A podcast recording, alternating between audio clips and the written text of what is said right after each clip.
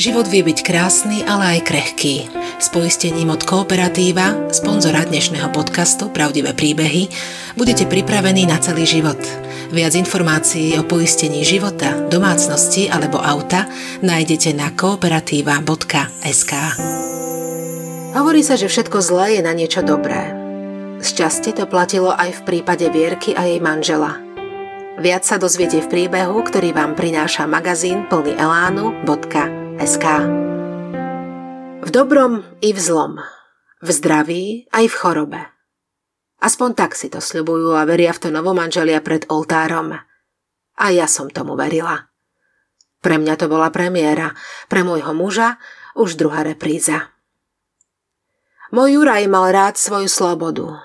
Možno až príliš, čo bol aj dôvod, prečo sa dvakrát rozviedol – jeho bývalé manželky nedokázali tolerovať časté výlety s kamarátmi do hôr. Keď sme sa zoznámili my, vedela som, aký je. Myslela som si však, že tentokrát to bude iné. Že svadba a najmä deti ho zmenia. Svoju naivitu som si začala uvedomovať pár mesiacov po svadbe. Juraj svoj denný režim nezmenil. Cez týždeň najmä práca, robil vodiča a svoju robotu mal veľmi rád – cez víkend zas radšej s kamarátmi do lesa. Ako tráviť čas s manželkou. Po roku sa mi konečne podarilo otehotnieť. Na svet prišiel náš prvý syn Karolko. O dva roky na to som čakala nášho druhého syna, Lukáška. Keď pri prvom dieťati som ešte stále dúfala, že sa Juraj začne trochu viac zaujímať o svoju rodinu, pri Lukášovi som už vedela, že nič sa nezmení. Počase som rezignovala. Žili sme síce s Jurajom spolu, ale vlastne oddelene. Už som sa ho nevypitovala, kedy príde, kam ide, či si niekam nezajdeme. A on mlčal tiež. Prežívali sme takto 8 rokov. V tom čase som sa začala pohrávať s myšlienkou na rozvod. Odrádzali ma len deti. Boli ešte malé. Nechcela som, aby vyrastali v nekompletnej rodine. Keď som sa zdôverila mojej mame, na moje prekvapenie, moje rozhodnutie podporila. Vierka, prosím ťa, deti nie sú slepé ani hluché. Vidia, že nefungujete ako manželia ani ako rodina. Takýto základ im chceš dať do života?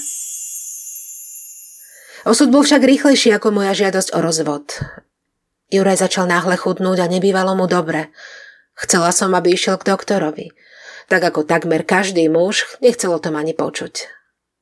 Keď sa jedno ráno cítil tak zle, že ani nevládal vstať z postele, návštevu lekára viac neodkladal. Zobrali mu vzorky, o týždeň si mal prísť pre výsledky. Išla som do nemocnice s ním. Nepožiadal ma o to, ale videla som, že som ho potešila. Na ten deň nikdy nezabudnem. Sedela som v čakárni a Juraj bol vnútri so sestričkou. Mňa si zavolala dnu lekárka. Pani Vysoká, váš muž má rakovinu žalúdka. Bude potrebovať liečbu a vašu podporu. Povedala mi vážne. Ďalej som nepočúvala. Tie slová mi rezonovali vo ušiach. Keď som vyšla von, Juraj ma už čakal. Len sme sa na seba pozreli, moje a jeho oči červené od plaču. Od toho dňa sa spustil kolotoč činnosti a veci, o ktorých som dovtedy nevedela. Operácia, lieky, chemoterapia, po ktorej bolo Jurajovi tak zle, že celý čas preležal v posteli. Radosť, keď boli výsledky lepšie, rezignácia, keď telo neposlúchalo. Rakovina väčšinou niečo ukončuje. Zdravie, sny alebo aj život. V našom prípade bola začiatkom nášho nového vzťahu. Tie tri roky, ktoré nám ostali, sme prežili tak intenzívne, ako Jurajové zdravie dovoľovalo. Začali sme sa jeden od druhého zaujímať, počúvať sa a hlavne rozprávať sa o tom, čo si myslíme, čo cítime. Zamilovala som sa do neho opäť a tentokrát bola moja láska naozaj opetovaná. Žiaľ ani ja som nedokázala poraziť jeho chorobu. Dnes je to už 5 rokov, odkedy nás Jurko opustil. Pamätám si to, ako by to bolo len včera. Držala som ho v nemocnici za ruku a on v tichosti odišiel. Čo som slúbila v kostole pred 11 rokmi, som dodržala. Pokým nás smrť nerozdelí. Ostala som sama s dvoma deťmi, ako som si to raz želala. Čo by som však dala za to, keby tu bol s nami? Utišuje ma aspoň viera v to, že je po celý čas s nami a dohliada na nás z hora.